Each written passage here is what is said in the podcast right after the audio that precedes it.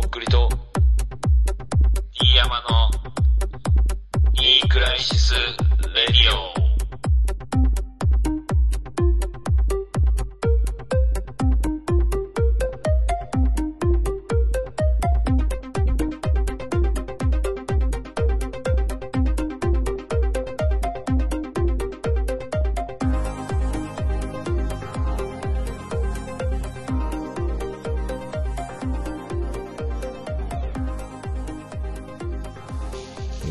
良いお年を、どうもとっくりです。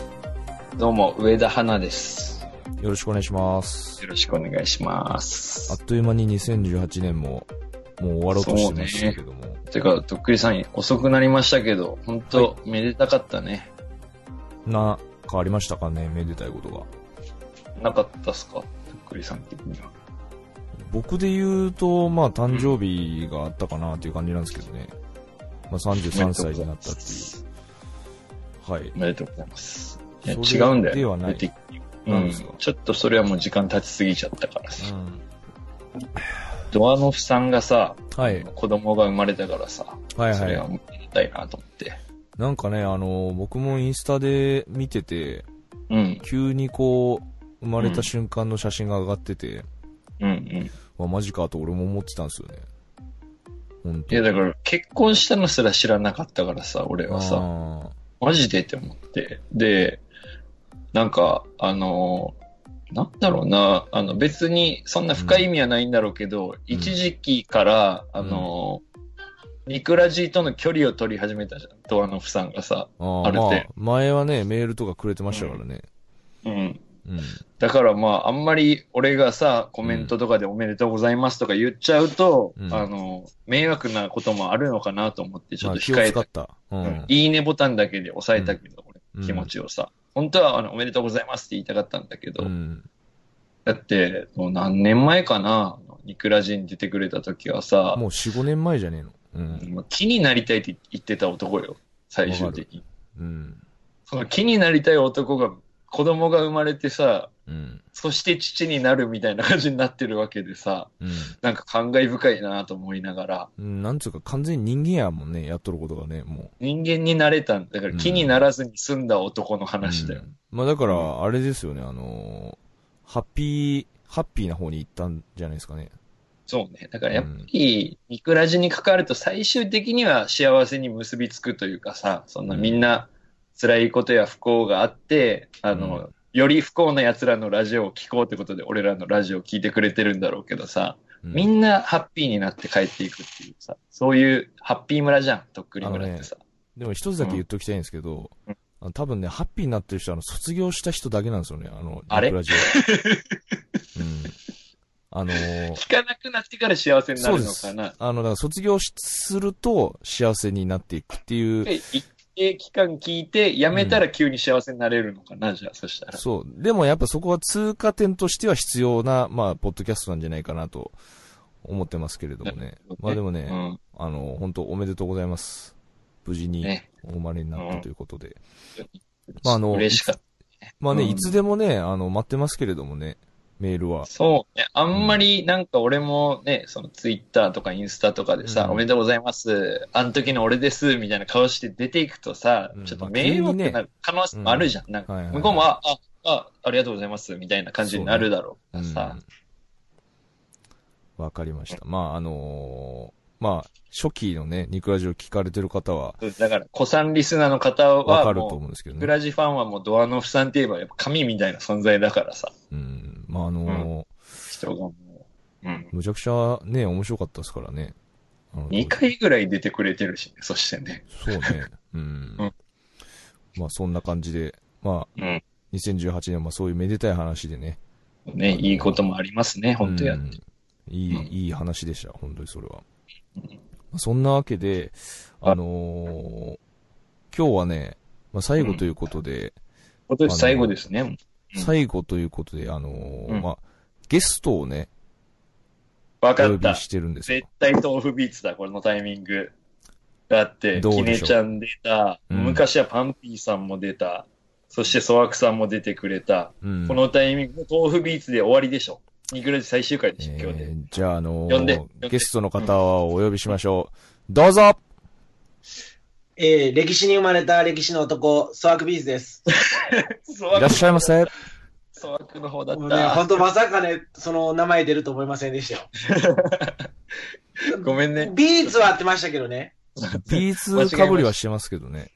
いや、ほんまですよ。あのーちょっと前回から近い、たあの短いスパンでちょっと呼んでいただきましたけど、まあ、あの、また来てくださいねとは言ったんだけど、うん。ちょっと早いかもね。やっぱなんかまあ、でもほら、年末にいね、やそれそれ。って言ってたから、まあ、やっぱお呼びしないとっていうこと一応で、約束通りってことねあそうのーリスナーの皆さんどあからあれでしょ？あのー悩み相談全然溜まってないでしょ？あのー残念ながらの溜まってないんですね。粗悪の部屋にメールがいつも来んのよ、粗悪さん。ごめん。力不足で。あのーやっぱあれやと思うんですよね。あのー多分力強すぎて、あの、多分メッセージが。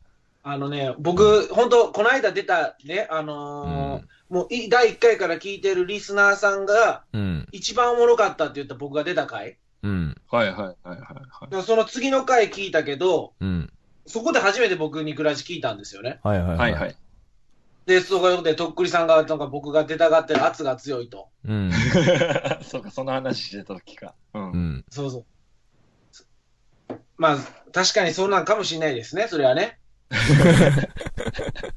圧はどう、ちょっと出たかったんですかやっぱニクラジに、もう一回。いや、というかね、前回のね、あのうんラジオがあんなにもうん反響もらえると思ってなかったんですよ。ああ。あー、なるほどね。そんなに、あんなにみんなから言ってもらえるまあ、あとその、そうだから、そう、そんなにこうだ、どれぐらい聞いてるのかっていうのもやっぱ分からずっていうところもあったんじゃないですか、やっぱりその。まあそうですね、あのーまあ、ただとっくりさんから、まあ、うんこのもう何千人と単位の人間が、え人がもう聞いてくれてるって言ってたんで、うん。まあ正直、アルバムの宣伝になれば何でもいいかなって思ってました。うんうん。まあ、それは分どうですかります。か売れてるんすか？アルバムは、ソワクさん。調子いい。うんおかげさんで、はい、あの、うんそれはもう皆さんに、ただうん皆さんにかどうかわかんないですけど、まあ、好評はいただいてます。ななるほど。じゃあもう、まだ聞いてないんだよ、俺。聞いてないの？まだ聞いてないですよね。すいません。え？聞かないとそれ、クルードアルバム。いやいや、あの、知ってんのよ、出てるのはさ。で、応援もしてるんだけどさ、うんなかなかちょっと聞けてなくて。あ、そうですか。まだ聞けてないです。はい。まあまあ、それはねうん、まあまあ、それはね、もう本当に、あの、なんでこんな出たかったかっていうとね、うん、うん。はいあ理由があるんですよ。うん。それコ、コカ・コーラと違って理由がある。なるほどね。リーズンってことですねはい。リーズン。リーズンあの、コカ・コーラと違って僕理由があった。ただ、うんある程度ね、だからもうちょっと短いので出たかったんですけど、それね、ここら辺の一番ビッグな話題って言ったらもうあれしかないでしょなんでしょいや、もうとっくいや、胸やってやってたらわかるでしょ。ね、なんか、とっくり TV やらなんやらのね、う。うん。ごたごた、うん。ごたごた。うん。あもうリアリティショーとしてのね、とっくりさんのこのね、人生、うん。人に笑ってもらうための人生が、うん。ここの12月、11月から12月でもう激変したでしょ。あー、ごたごたが？なるほど。うんそうそうそう。だから、そのあたりのことを、うん。あのーまあ、応援もしつつ、どないなってんのも言いつつ、う。うんん。行きたかったなと。なるほど。ね。とっくりにちょっと物申したいじゃないけど、いろいろ聞きたくてきたんだ。うんそうそう。だからこれが来年の春とかやとちょっとね、遅すぎるんですよ。温度がちょっと熱が冷めちゃうもんね。そうそう。それもあるし、なんでかって言ったら、うん。とっくりさん前回のなんかと、とっくり TV ってというかなんか、あのタイトルの時かな？いろいろとこう説明してたの中で、ちょっとやっぱ説明不足してんなって思うことが、うんちょっと旗から聞いてて思ってた、あったんで、うんなるほどね。そう。とっくり TV 側の人間として出てくれるんだもん、今日は。そのまあまあまあそんな大した大したことじゃないですけど、はいはい。うんいや、なんか魅力は確かに伝わってこなかったのよ。とっくりさんから聞いたときにね。なんか、あんま見たいなって思わなかったのよね。俺も。で、リスナーも多分正直そうだと思うのよ。だからちょっとさんに魅力を伝えてもらおう、今回 まあね、そうね、そうですね。ただ僕、ちょっと D 山さんのその割ときついの好きです。はい、ありがとうございます。まあ、そのね、だから、とっくりさん一番大事なこと言うてなかったんですよ。もうこれ最初に言っとかないと、なぜ俺がここ出たかとか、なぜ僕がこんな必死になってるか。ううんうんうん。あのー伝わらないと思ったんで、なるほどあの、なんや、とっくりさん、その今30、もう、2、3、2か 3?3 3ですね。でうん3で40歳になった時に、うんうんね、ふと仕事終わって、うんああ、今日も産業忙しかったなと思った時に、とっくりさん、頑張んなかったことがね、悔やんで涙出るって話してたでしょ、うん。だから、40歳になった時にね。40後悔したないって言って、そう。それでね、もう、うんそれは、ね、それこそ、その、前も言ってましたけど、うんあの、僕のアルバムの落ち上げをね、しようっていうんで、サイゼリヤ集まってたんですよ。はいはいはい。で、そこで飯食ったら、ただその直前にもうとっくりさん辞めてたから、うん。仕事を。はいはいもうそれ、だから、お疲れどころじゃないんですよね。次考えやなっていうような状況なんで、もう話題は全部とっくりさんなんですよ。粗悪の打ち上げなのに、粗悪アルバムの打ち上げなのに、そうそうそとっくりが撮ってんだ。う。もうとっくりさんどないすんの？なって、話になって。そう。で、もうとっくりさんがそこでね、もう言ってたんですよ。いや、もう僕の本名としての自分はもう終わりましたと。うん。うんまあ、辞めましたからね、その、うん仕事をね。うん、もう本名としての自分はもう終わってるんですってうん。言うから、そう。で、それやったら、今すぐアマゾンのお客様情報をもう本名やめてとっくに帰ろと。そんなこと言ってましたっけ？あ、そっか。まあ、だ届くやつも全部とっくりでっていうことをあそう言そうそうってましたね。うんもう覚悟決めろと。う。うんんで、もうだからもう最悪でね、だから、うん。とっくりさんも話してないし、もしかしたら忘れてるのかもしれないですけど、これ重大な事実として、とっくりさん、だから、まあからまあ間1年間ね、とっくり活動、もう、無職で過労死する勢いでやって、うん。売れなかったら、えーうん。あの、死にます。うん。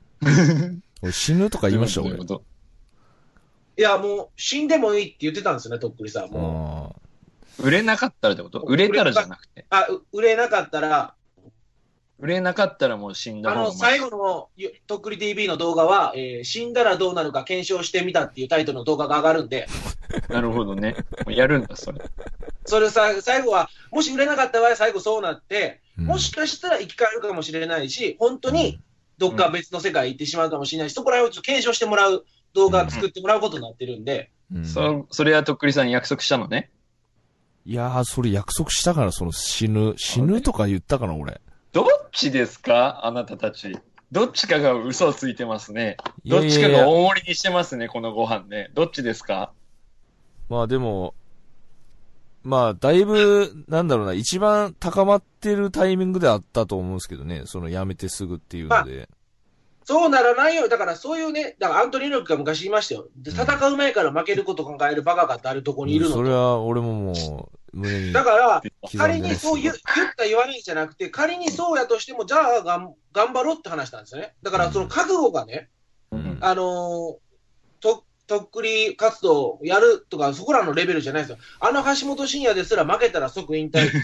とっくりさんの場合はもう負けたら即死亡っていう、そういうじゃないと、もう今、ダメな状況に来てる、この覚悟をもっとし聞いてほしかったんですよね、みんなに。まあね。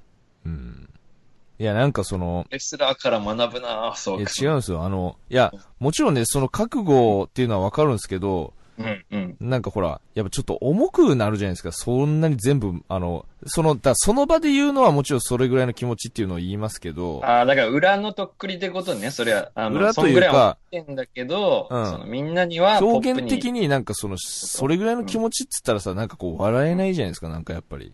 なんか重すぎるというか。人悲壮感漂っちゃうそという。そうそうそう。なんかあ、なんか何を、まあそその、その気持ちっていうのはすげえわかるんですけどね。それはもちろん。だけど、粗悪さん的にはちょっとそれぐらいの、まあまあそれぐらい言ってたじゃないかってう。いう。リスナーに伝えてほしかったね。うんなるほど。まあ、まあだかまあ、そ、まあ、そこまで俺別に考えてないですけど、ら、はい。まあそうですか。あのーまあだから物足りなかったんでしょだから、粗悪さん的には、その、あの時あれ言ってたじゃねえかっていう。いや、違う違う違う違う、そ、そんな物足りなかったというか、うん。あのーもうちょっと楽しくさせるために、うん裏のちょっと設定を教え、教えておきたいなって思いまして。なるほどなるほどね。うんなるほど、なるほど。うんなるほど。そのね、いや、うん。もうこんなん言わ、言わせやんといてほしいんですけど、うん。あのね、死んだらどうなるか検証してみたら、そんなできるわけないでしょ。そうね。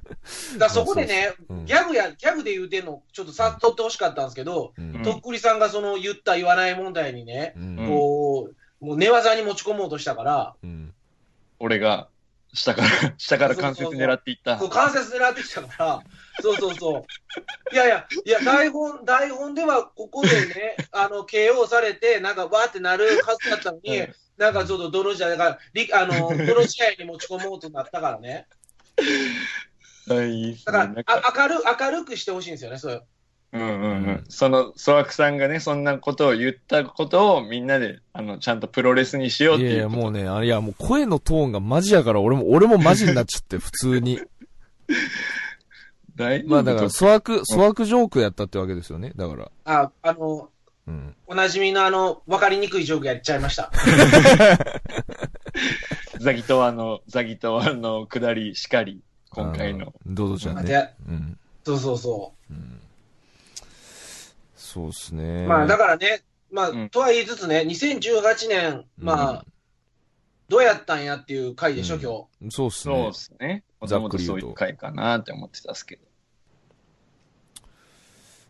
どうでしたか、ソワクさんは？まあ僕、基本的に1年が、皆さんのうん半分しかないんですよ、僕の1年。どういうことっすか？え、僕ね、うんまずね、もううん気づいたんですけど、僕結構な重度の花粉症やって気づいたんですよね。ああ、なるほどね。今年びっくりしました。年明けて、うん。徐々に暖かなってテンション高くなると思ったら、うん花粉症で毎日死にそうな思いで気づいたら6月終わってたんですよ。それああ。その間もうほぼ、も生きたう記憶ない。心地がない。記憶ない記。憶ない、記憶ない。うん。そうんの、新婦が出たとか、そんな、何も頭入ってきない。もう、6ヶ月間は僕だから本当にもうんう、。リ、あの、リビングデッド。ああ。ゾンビだもう。本当ゾンビ。うん。だから僕、6月終わって、やっと花粉症終わってからが1年なら、あっという間に1年終わりましたね。てかもうすぐまたゾンビにならなきゃいけないルールじゃん。それで言ったら。だからもう目覚めましたよ。今、うんスギ花粉治療に取り組んでます。どういうことするんですか？え、あのー、スギ花粉を薄めたやつを毎日飲むってだけです。うわ、それ逆にきつくない？慣れるってこと、慣らすってことですか？鳴らすってこと、もう蛇の毒を体内に注入注入して、蛇に噛まれても平気な人間になるのと原原理一緒らしいです。なんかはあ、でもそれうん、俺も聞いたことあるんですけど、そのやり方。てか、それしかないんですよね、確か。ええー、そうなんだ。なんか、下、あの、ベロの下になんかこうするみたいなやつ。あ、そうそうそうそうそう。それ、カみたいな、なんたらみたいな。はえええ、そそれ杉以外だったらそれも入れなきゃいけないの？いや、スギしかできないって言ってました。杉しかできないんだ、それは。でもそれ、えー6月までって、杉だけじゃないでしょ、スワクさん、それ。いや、それが、うん血液検査したら、うん。僕、重度のスギやと。あ、ヒノキとかああ、大丈夫なんですか？だけど、それがなくなれば結あ、そうか、構軽くなる杉。ヒノキ、確か杉ヒノキに効くみたいなこと言ああ。ってた。だか？ら、あとは大丈夫。まあ一番きついやつをとりあえず、まあ抑えれればそれだけでもいいですもんね。そうです、そうです。うんり。さんも花粉症なんでしょう？けど。俺もう花粉症プラスだから普通にアレルギーやね。うん。アレルギー？何のアレルギ目とかだから、粘膜がだから、ホコリとかカビとか、ダニとーか、はいはいはい。うん。アレルギー性結膜炎、アレルギー性鼻炎やから、もともと。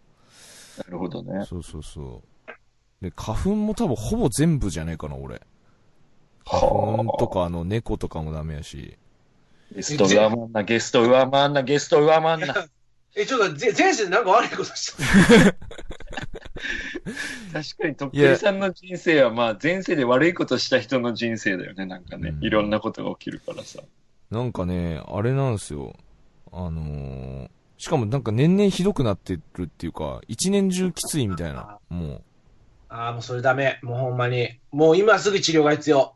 いや、ほら、あとあの、寒暖差アレルギーとかもあるでしょ？なんか。あの、寒くなっ寒いところに行ったたらもう、そうそうそうそうそう。なんかそれもなんよね、多分。とっくり活動やる前に人間活動した方がいいんじゃないですか？いや、もうほんとそうなんですよ、いや、ね。先体メンテナンスして、うん。いや、でも上がんじゃないけど、違う違う違う、でも、いや、もちろんね、あの、あれよ、人間活動するって言うなら、もう、直したいとこ他にもいっぱいあるよ、マジで。例えば。ガードに。いや、あの、膝よ、膝。膝を直したい、マジで。本。当に、これで結構俺もう人生変わっちゃってっからね、マジ。あ運動をもう楽しむっていう選択肢がもう全くないっていうか。うん。だからもう膝の名医を俺もう探してますからね、いつも。本当に。伝説の、手術すりゃいいんじゃねえいや、いるでしょ。だって武藤刑事の膝直してる人いるくらいやから。いやでも、いや、武藤刑事あれ直してるっていうか人工関節入れてるから、結局そういうまあ直してるってことじゃないじゃないですか、それって。いやいやいや、でもでも、その、あの、手段を思い作ってくれやから膝の名医でしょ。他の手段考えれますよ、絶対。なんか、いやだから俺は、その、医学の進歩を結構期待してるんですよね。その、結局、半月板ってあれ、軟骨っていうかさ、あのーまあ、人工で作れないものなんよね、その、半月板って。そう。それ人工が、半月板はないんだじゃん。ないないない。ないだからそれが、いつかその培養できるんじゃないかって俺はちょっと信じててさ。スタップ細胞的なやつで。そう、ななんか、あの、自分の細胞を取って、なんかその、自分のとこに入れれるんじゃないかってすげえそれは期待してるんやけどさ。うん。まあ期待してるうちに死んじゃうかもしんないっていうね、それは本当に。まああのーまあ何の話だって感じなんですけど、まあ、でえ？だからあれですよね、スワクさんだからそのアレルギーがきつ一く年が、て、一年がそう短くて、もうだから僕、うん。本当に、だから覚えてるのが、さっき冒頭で言った、もう山根会長しか僕、2018年記憶ないんですよ。山根会長はそうか、夏ぐらいだったかな。総体の時期だもんね。だから、ま6月ぐらいだ。だから僕、こんあの、外ソワ工業通信っていうね、あのーまあ、メルマガやらせてもらってて、そこでね、今年の流行語大賞を発表しましたけど、あうんまあ、惜しくも残念ながら投票で、レジェンドって言葉に座を奪われましたけど、うん。レジェンドってそれ、何のレジェンドだったんですか、それ？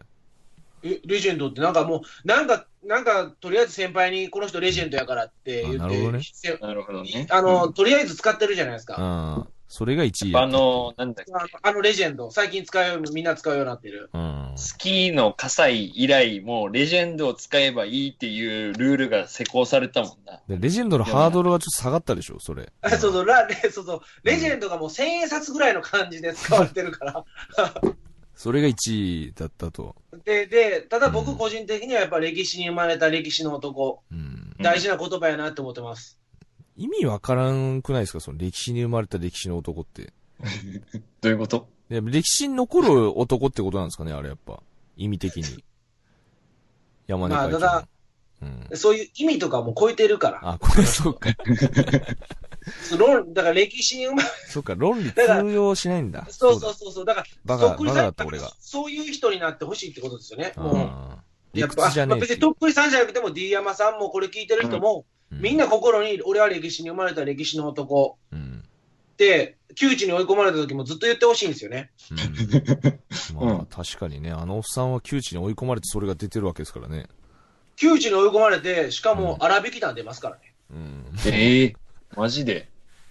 あれ楽、しみだな。なんだっけ、あの、笑わせたら勝ちみたいな側で出るってあれですよねああ、見た見た。それなんあ違う違う、か見た。わざとゲストじゃないかなわかんないけど。あ、それ普通に演者として出る。いや、演者じゃなくて、あの、東野とか、あの、ああ、見る側ゲストってことでしょ。ええっそうそう、見る側で多分、ていうかなんかそれ、世の中的に OK にしていいのですかね、それ。あの、あの人って一応その、良くないことをして、出てった感じですよね、テレビに。まあ、でも価値観はね、こういうのはもう自分で作るものやから、セルフプロデュースで。なるほど。悪いことしててもね、うんそういう風になれる、やっぱこのセルフプロデュースは学ばなあかんなと思いましたね。確かに。確かになやってることただじゃ転ばないやっていうことね。ってることは最低やけど、地元だけ選手判定で勝たせて。いやもう最、奈良判定でしょ？最悪でしょとっくりさんもしかしたら判定で負けてたかもしれない。だから、学生時代。まあ、熊本っすけどね。うん。熊本から出ることなかったけど。でもあんなになんか奈良にああいう人がいるっていうのはね、でも D 山さんももしかしてね、全国行ってたら、いたかもしんないよね。山根会長。そうね、いいるでしょ、多分。でもああいうおっさんばっかりだよね、ぶっちゃけアマチュアのさ。そうそうそう。だから、ああの、の係の人たち。なんていうの、うんあのスタイルでまだ今も残っててくれることに感謝だよね。うんなんかなんかあの風貌でもう今、平成わかる30年やで、みたいな。あの、絶滅危惧種がさ、マジでうようよいるじゃん、あの会場。うんアマチュアボクシングの会場。あの、色眼鏡ね。あの、うん、色のメガグラネの。グラデーション色眼鏡。う。うんんあと金縁とか、金ネックレスとか、金時計とかね。やっぱだその象徴みたいな人やったもんな、あの会長、うん出てきた時に。いやー、そっか、まあじゃあ、山根会長がやっぱあれですか、MVP ですか？ソワクさん MV、まあそうですね。まあ、そうかな。うん。まあ、ああとはもう貴乃花のロうん。ごたご、いざこざ。うん。まああれも、まあ来てましたけど、うん。そんなとこかな。2018年は。なるほどね。なるほど。まあでも本当にこの場、あのラジオ出させてもらって、僕ほんま人生変わりましたから。マジっすか？マジっすか？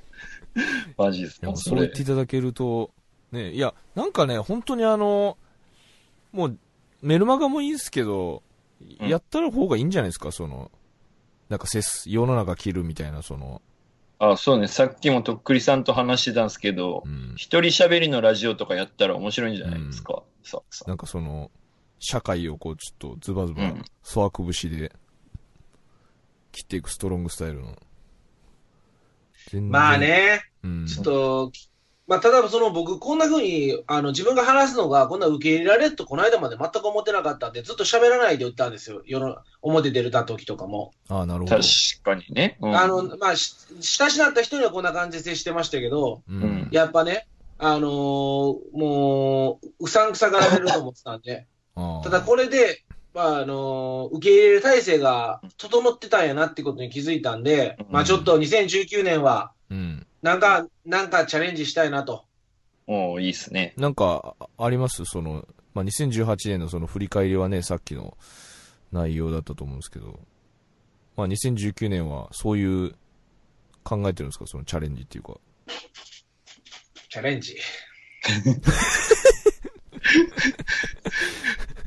さっきからとっくりさんが結構、あのーなんていうの、ソワクさんに速いパス出しすぎてさ、うんあの、ソワクさんが下手みたいになってるから、よくない。違う。俺もね、ちょっと久しぶりやからさ、あの、ニクラジのさ新。入部員に優しくないぞ。いや、いいですよ。いいいや、いいんですけど、僕本当に人からのパス受けれないんですよね。いだやもうからバッティングセンターだけ行ってる野球やってた人みたいな、ほあの、守備できへんみたいなところがあって昔から。ううんん自分で好き勝手喋るんだったらいいんですけど、ううんいやだからいや、好き勝手しゃ、今喋っていいっすよ、全然。なんか、もう、振り返りとか関係なく、その、最近のこととかでも。それやったらね、もうね、一番腹立ってるのがう、ん。やっぱね、流行語大賞に対してはもう腹立ってるんですよね。あ今年はちなみに何だったの？え？いや、今年なんかようわかんないですけど、ノミネートされてる言葉でね、そうだねってあったでしょ？あ。そうやねカーリングのやつでしょ？そうだねでしょ？僕ねあ、、そうだねで。はいはい、あの、リオオリンピックからオリンピックにハマったんですよ。うん。遅いな。うん。しかも夏季じうん。リオオリンピックにあのハマって、そこからオリンピックあるごとにオリンピック見てるんですよ。はいはいゃん。はいはい。で、うん。俺カーリング全部試合見てたけど、一回もそうだねって言ってなかったです。マジっすか？試合中、え、どういあれ、言ってたかもしれないけど、俺全然耳入ってなかったぐらいなのに、いつの間にかもうそうだね、そうだねってね。ああ、そこだけピックアップしやがってみたいな。そうそうそう。もうだからね、もうそういうね、あの、流行語大賞にはね、結構怒ってるから、もう自分で流行語大賞をやろうって言ったら、うん。まあ偏りに偏って、レジェンドでしょ？だから、それで。レジェンド全然ずれてるじゃないですか、世の中とやっぱ。まあまあ、そっち、まあでもレジェンド、そうね。うん。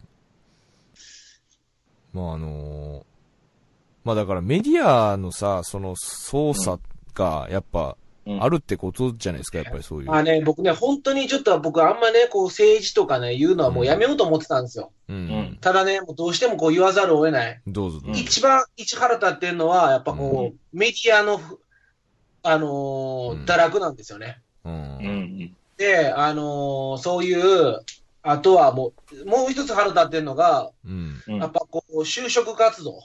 うん。ういうこと？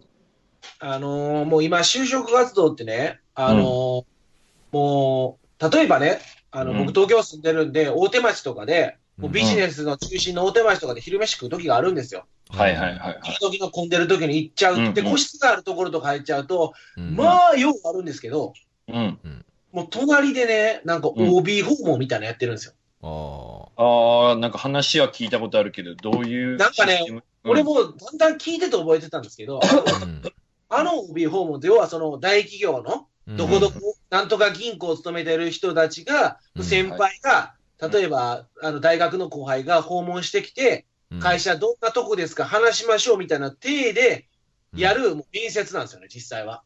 あ面接もそこに、ほぼ兼ねてるんちゃうかな。でも、なるほどね。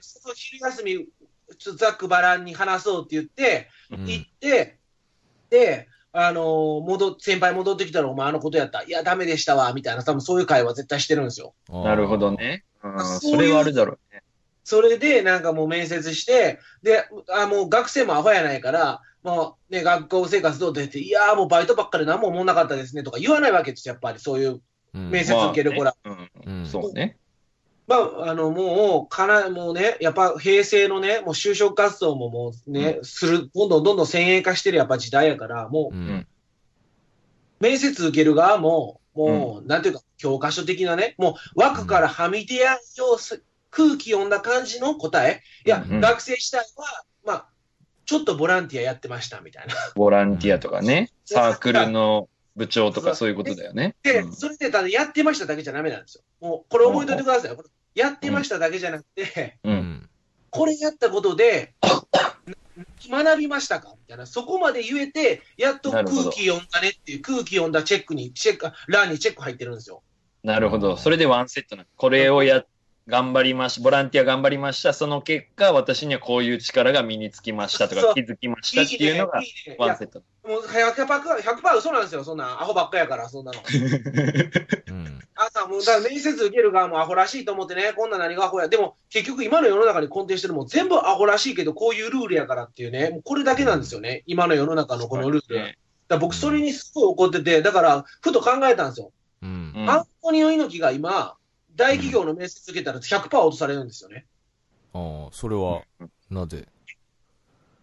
その輪っからはみ出てるから。ああ、まあ、なるほど、ね。空気とか読まないですもんね、あの人。そうそう。だから、いや、俺はもうこの会社の、まず、社長を殴りますとかね、あの、そんぐらいの気合で頑張りますとか、こんなん言ってしまった場合、わ、うんこれ飲み会とかでちょっと空気読まんこうかもしれへん、みたいな。うんこの猪木くんってちょっと、なんかちょっと過激なとこあるよね、みたいなんで、うんちょっと協調性のとこ罰入れとこうかと。5段階中1にしとこうか、みたいな。う。うんんそういう風なね。で、アントニオ猪木ですらあんだけ才能があるのに、うんちょっともう大企業落ちて、結局さ就職され、採用されなくて、うんもう、あのーね、猪木大学出たけど、もう、働き先ないわ、みたいなね。うん優秀な人が働くとこがないっていうのが今のこう日本の縮図やなと。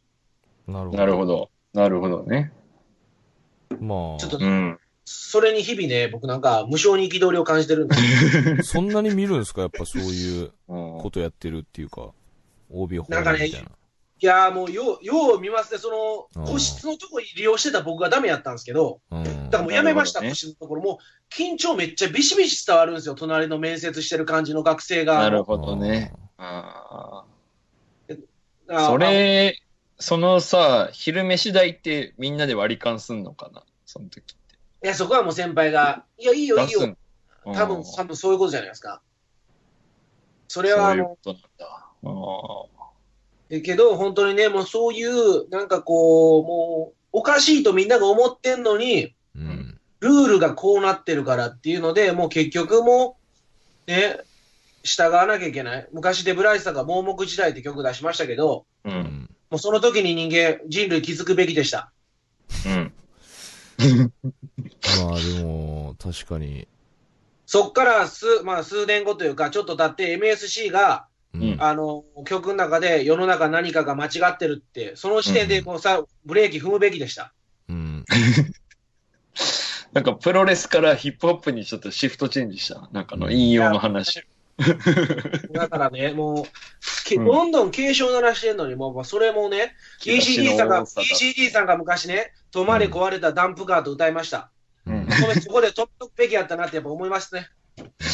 なんだろうな、あの、さっきから言ってることはずっとまともなんだけど、うん。あの、過去の偉人、あの、まあ、プ引ロ主用がにプロレスラーとヒップホップの引用をするから、うん。なんか怪しいセミナーの講師みたいに聞こえてくんだよね、うん。話がなんか。ああ、洗脳されてる。洗脳されてるかに逆に悪い方に俺洗脳されてた、メ逆に。もうメディアに洗脳されてる。だああー、から、ごめん。ごめんごめん、それはすいません。自分の中で枠決めて、その枠にはまし込んで、あれ、ここはみ出てる。あ、これ、もう欠陥品や、ぽい。そうやってアントニオ猪木さんやね。IP、IP、IP 細胞あるのかどうか知らんけど、IP 細胞の人とか、うんもうみんなどんどんどんどんね、弾かれてって、あのーアホばっか残っていくんですよね。確かに世の中が言うこと聞く人たちを選んでいってるよね、今ね。言うこと聞かない人はもう、あの、叩いてみんなで、あの、輪の外に吐き出してっていうふうに、そういう社会になってるよね。いや、ほんとそ多分それ SNS のせいだと思うよ。みんなが発言力を持ったんだよね、民衆が。だからメディアとか弱くなっていってるし。まあ、っていうかなんかあと発言力っていうか、そのなんか多数決のさ、そそのうね、他の方の、なんか、なんとなくこれがみんなの意見でしょみたいなのが出ちゃってるっていうかさうん、あのー無駄に。うん、全この前、うん。なんか水曜日のダウンタウンのスペシャルがあって、クロちゃでん、ね。あの、うんクロちゃんがモンスターハウスっていう、うんあの、テラスハウスのオマージュみたいなやつに出てて、うん。で、結果許せるか許せないかを D ボタンで投票みたいになって、まあだからその、番組の中で結構ね、むちゃくちゃしてたわけよね、そのクロちゃんが。結構その、いろんな子に告白して。出したりとかそうそういうことをやってて、それを許せますか許せませんかで、うんまあ、95%が許せないを押して、そしたら20何時間、豊島園で檻に入れてるから見に来ていいですよっていうイベントをやってう。てそれおもろいな。あので、それでうん人が殺到しすぎても速攻中止になったのよ。だってあの、投票自体もあれ何十万みたいな？何百万やったっけ、あれ？うん、だからすんごい。い数投票されてて、だからやっぱそんな見てんだっていうね、あの番組をね。で、それで、あの、なんていうの、藤井健太郎っていう、その、なんていうの、作ってるプロデューサーでしょ？うん。